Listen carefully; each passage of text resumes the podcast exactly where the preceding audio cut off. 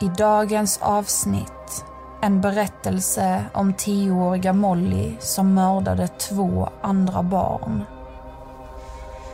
Eh, det var väl bara att de typ förklarade att så får man inte göra. Man får inte strypa en annan människa. Och en berättelse om tolvåriga Tristan som sköt fyra personer. Jag såg ingen annan utväg. Mitt psyke var helt rubbat. Alltså, jag um, skulle mörda dem. Jag blev inte ens upprörd av tanken. Detta är podcasten Do you wanna play a game med mig, Joy, där en berättelse är sann och en är falsk. Lyckas jag lura dig eller överlistar du mig och gissar rätt på vilken berättelse som är äkta? Svaret på det får du i slutet av detta avsnitt då jag avslöjar sanningen.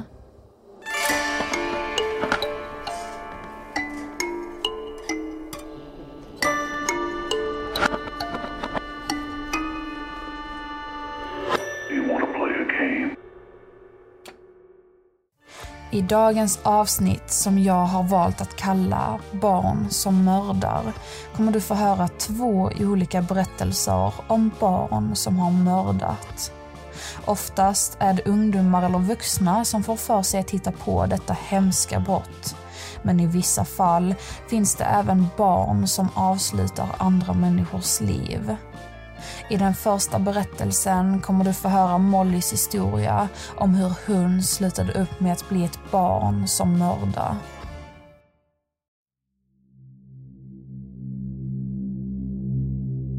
En stormig natt föddes en liten flicka som fick namnet Molly. Hennes mamma Bettina var bara 16 år under tiden vid födseln. Hon hade ingen pojkvän, utan hon hade blivit gravid under en av många engångsligg då hon var prostituerad. Vem som var Mollys pappa, det visste hon alltså inte. I samma sekund som Bettina fick se sin dotter för första gången ville hon inte ta emot henne.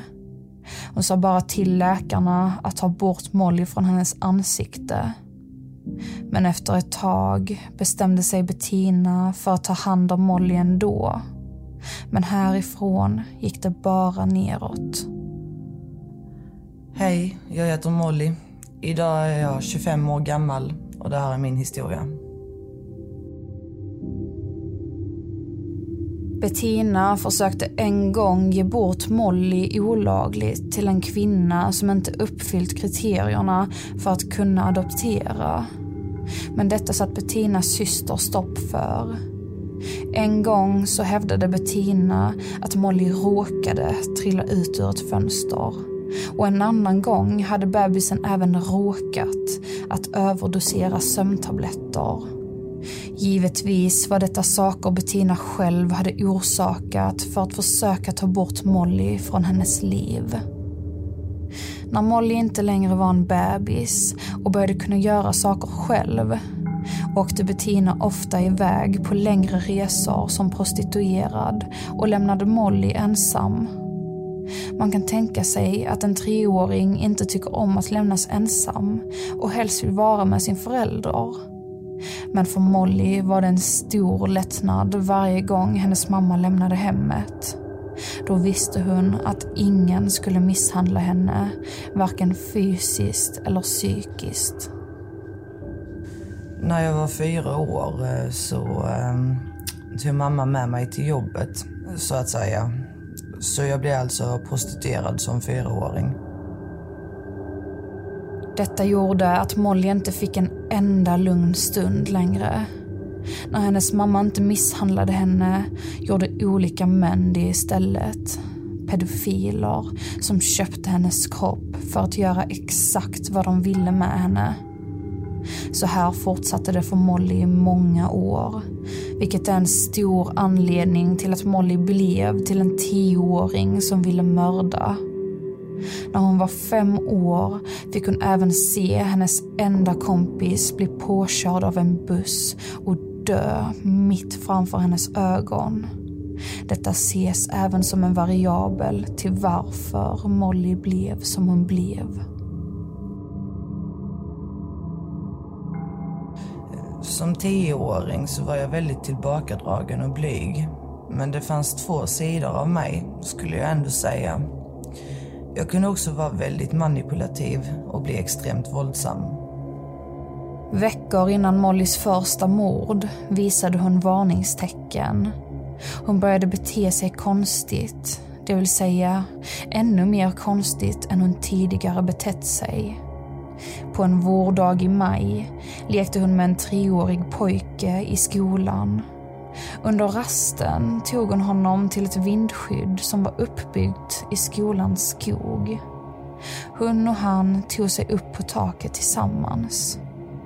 En stund senare hade den treåriga pojken trillat ner från taket och skadat sig ganska illa. Pojkens föräldrar och lärarna trodde vid den tidpunkten att det var en olycka.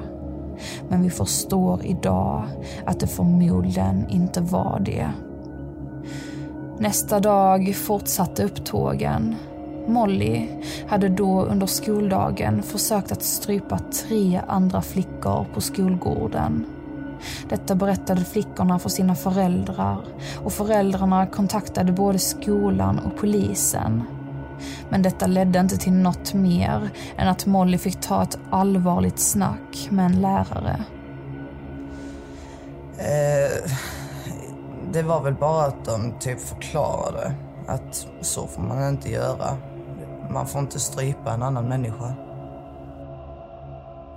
Sen, i slutet av maj, skulle Molly göra om samma sak igen. Men denna gången skulle hennes offer inte överleva.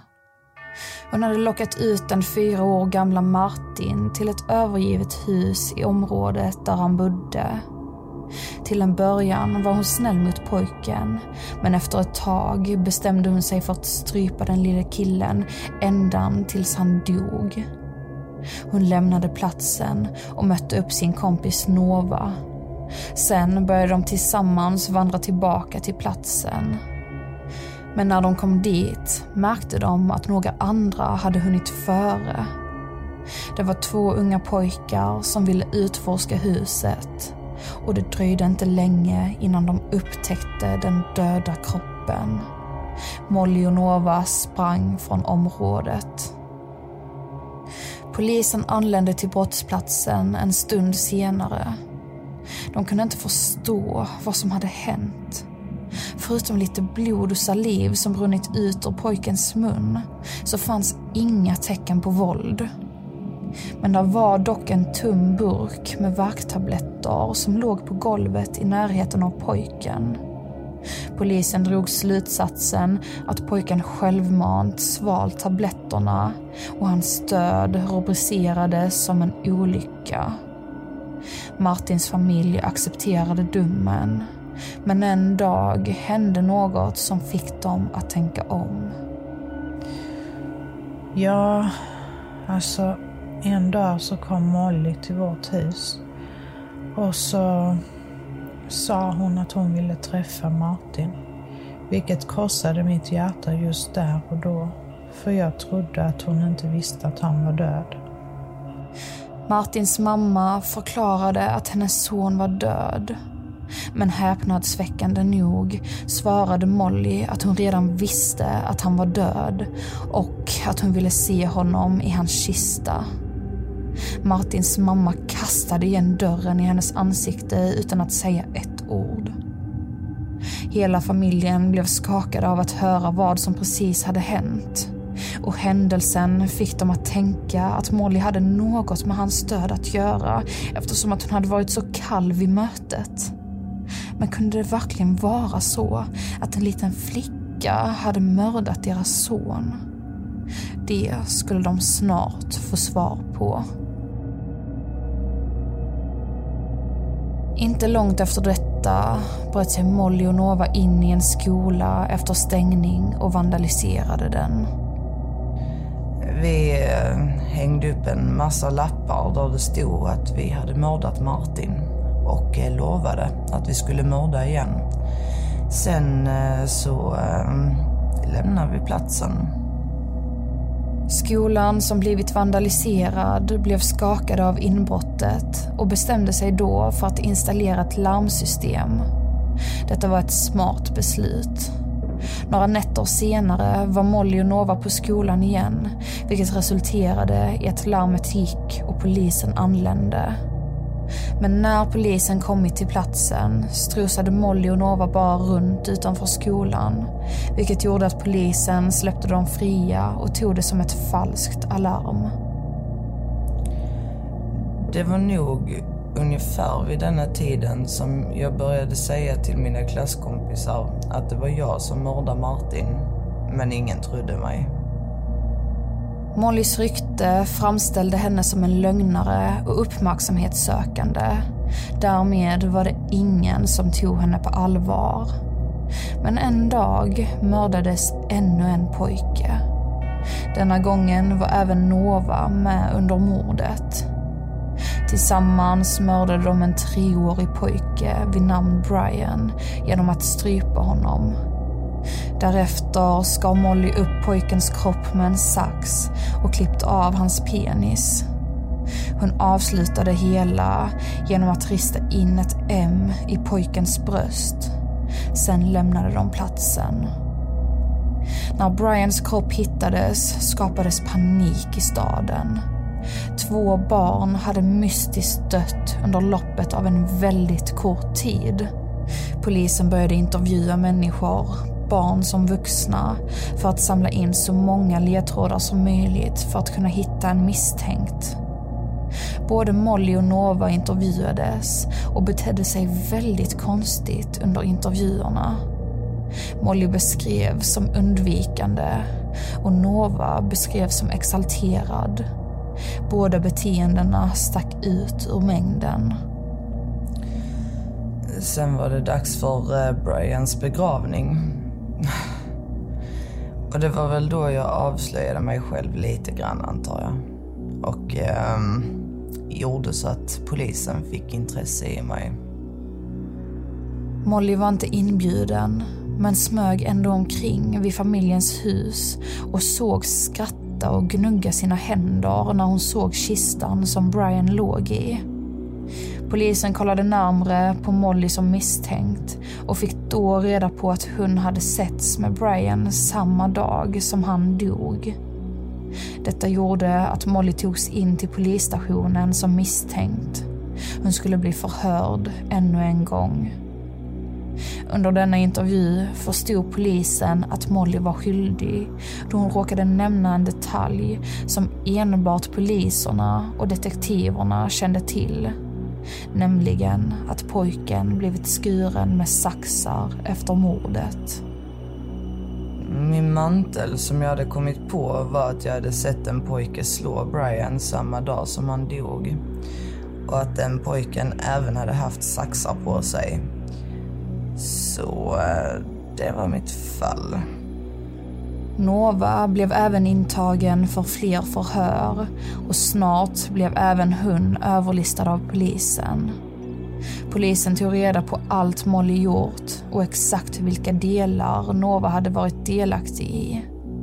Molly visade många symptom på psykopati och Nova hävdades vara en normal tjej som oturligen nog påverkats av Mollys starka manipulativa sidor.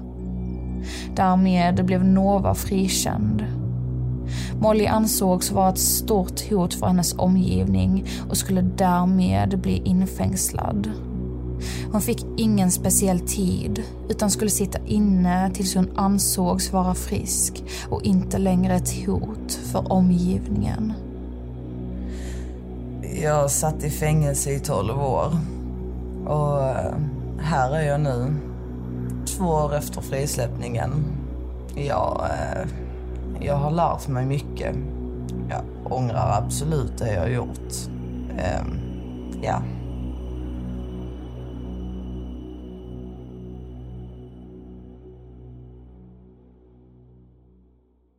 Ett poddtips från Podplay.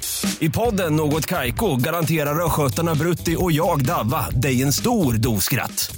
Där följer jag pladask för köttätandet igen. Man är lite som en jävla vampyr. Man har fått lite blodsmak och då måste man ha mer. Udda spaningar, fängslande anekdoter och en och annan arg rant.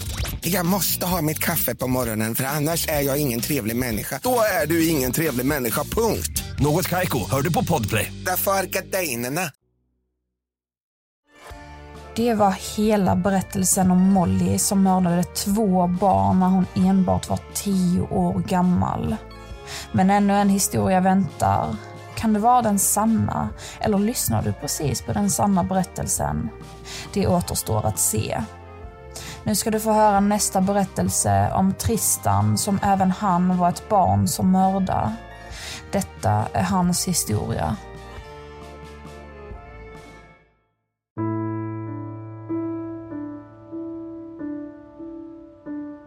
I en liten stad föddes Tristan, en pojke som inte var speciellt välkomnad av hans pappa. Han var oplanerad, men mamman och pappan hade bestämt sig för att behålla honom eftersom att han skulle kunna hjälpa till i det fattiga hushållet och generera pengar. Båda hans föräldrar var alkoholister och levde på bidrag samt svarta pengar. Pappan var inblandad i ett gäng som hittade på alla möjliga sorters brott. Allt från stöld till mord. Han var ledaren i familjen och lät inte Tristans mamma föra mycket talan. Ibland kunde han slå henne, men inte mer än han slog Tristan. Tristan och hans mamma låg under pappans kontroll. Han bestämde vad som skulle ske och vad som inte skulle ske. Blev det inte som han ville, då blev han rosenrasande. Tristans mamma Malin älskade honom från första ögonkastet medan pappan Tor mer såg honom som ett vinstdrivande objekt. Till en början, när Tristan bara var en liten bebis, fick Malin ha honom för sig själv en hel del, vilket gjorde att hon band ett visst band till honom. Men desto äldre hon blev, desto värre blev även hennes alkoholproblem. Och när Tristan behövde det som mest kunde hon inte längre ge honom hennes kärlek. Så fort Tristan lärt sig gå och prata började Tor utnyttja honom. Som femåring fick han följa med sin pappa på sitt första uppdrag. Jag, ehm, jag fick träffa Tors gäng. Eller ja, fars gäng. Men jag ser inte honom som min far. Så jag kallar honom Tor. Men ehm, hur som helst skulle de misshandla en eh, snubbe den dagen vad jag skulle se på. Tristan var rädd och blyg. Männen han fick träffa så stora och läskiga ut, precis som hans pappa.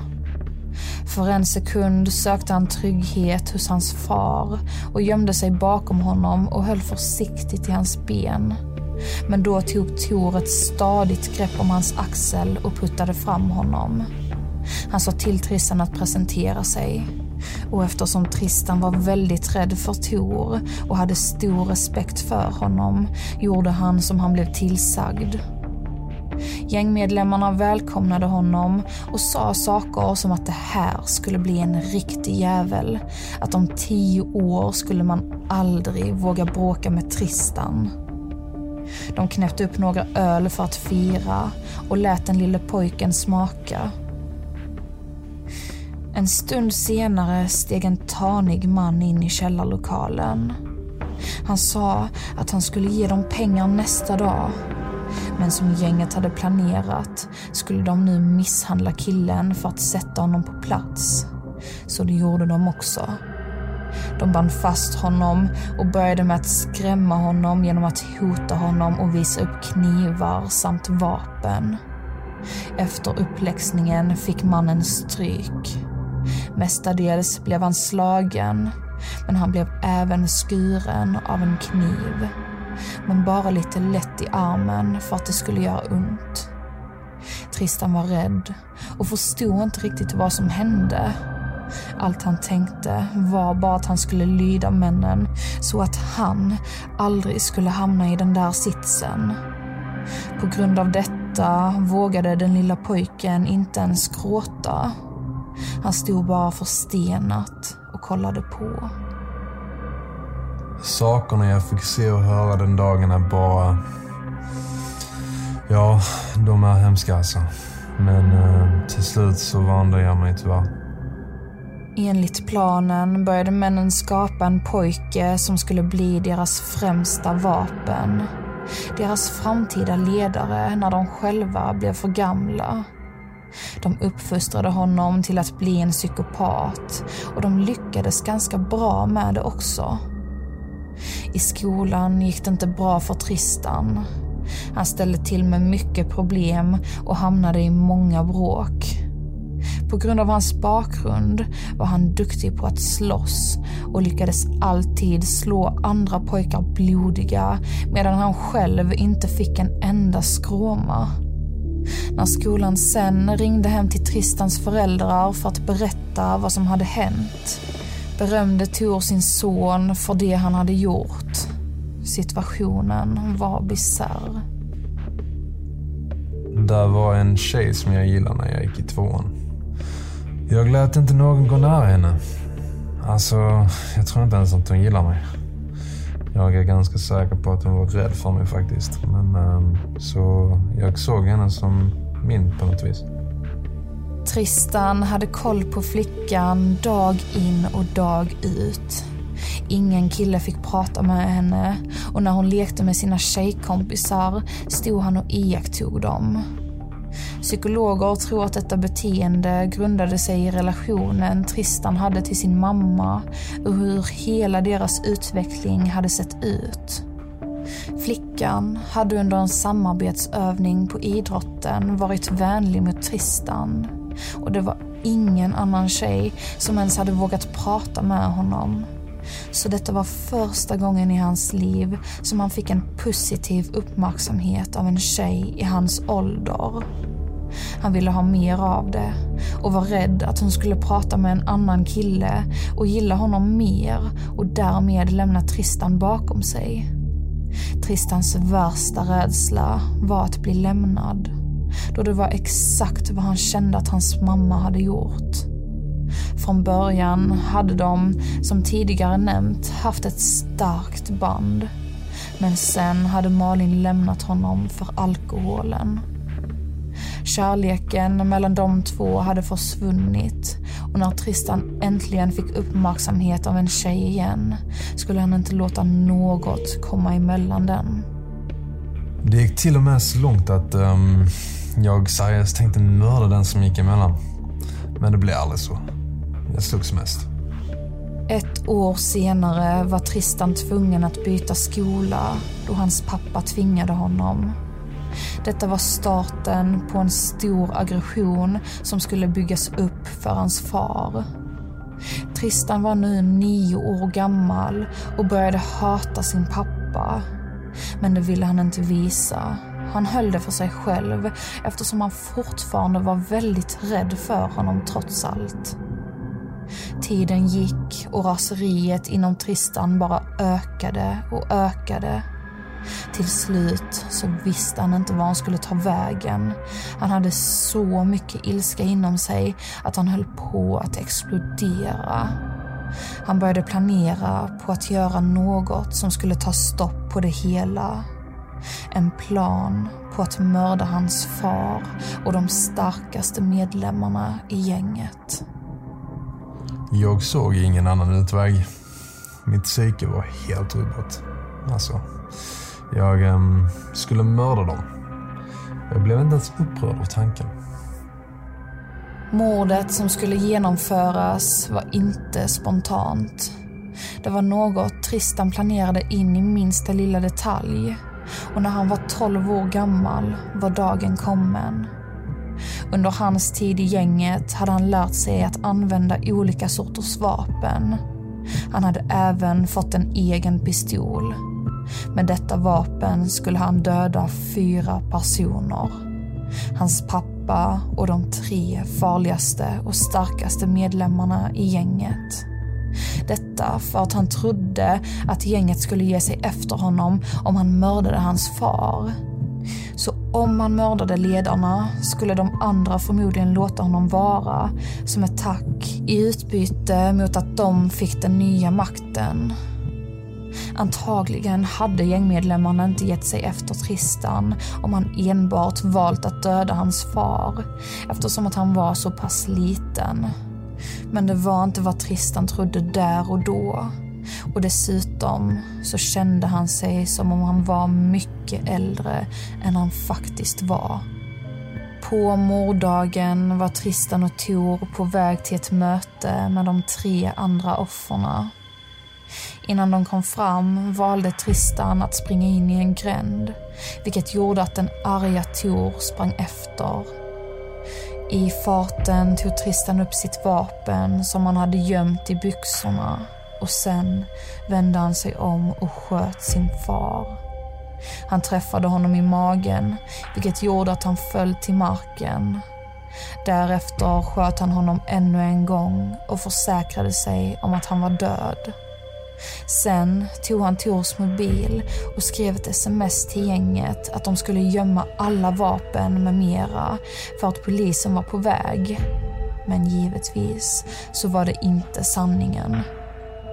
En kvart senare steg Tor in i källarlokalen och sköt alla tre män som var försvarslösa utan deras vapen och knivar.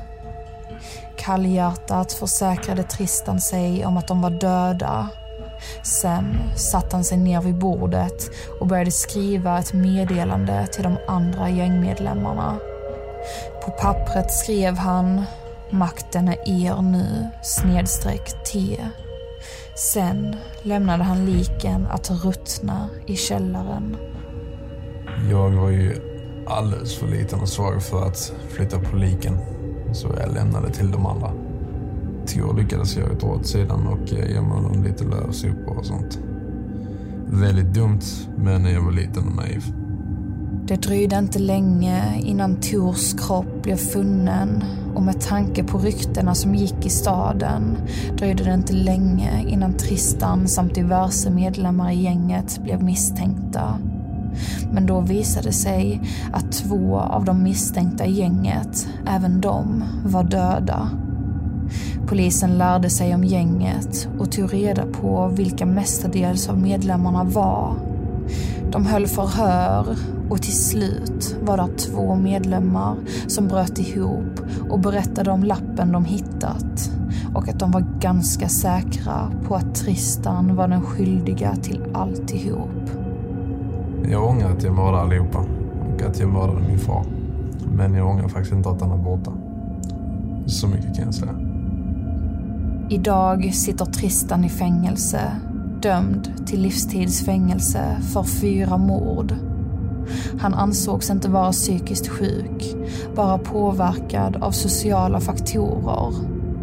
Dock ansågs han inte vara manipulerad till morden då detta var något han valde att göra själv. Därav fick han det straff han fick.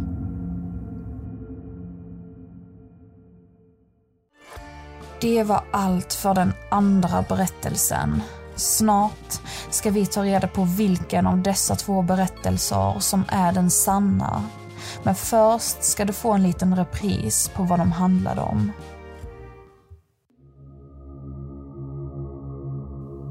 I den första berättelsen fick du höra om tioåriga Molly som mördade två små barn och även försökte mörda fler barn.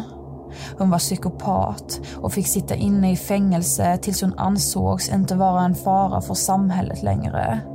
Det slutade upp med att vara 12 år. I den andra berättelsen fick du höra om Tristan som växte upp med sin far som involverade honom i hans kriminella gäng i tidig ålder. Detta gjorde att Tristan lärde sig hemska saker och till slut mördade han sin far och tre andra gängmedlemmar av ren aggression. Han sitter än idag i fängelse. Så, vilken av dessa två berättelser är den sanna? Det ska vi ta reda på nu.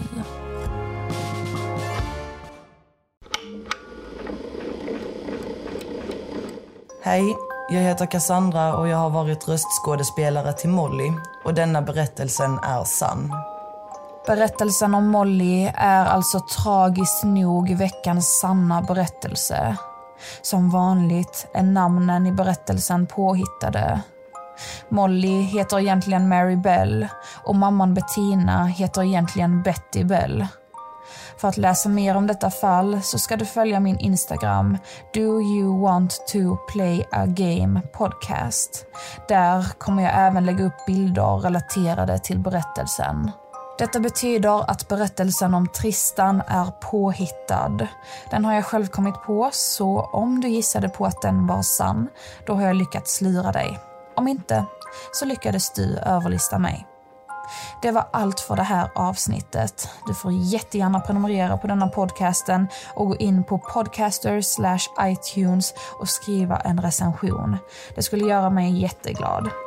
Jag är som vanligt tillbaka på fredag nästa vecka med ännu ett rysligt tema. Ses då, hej då.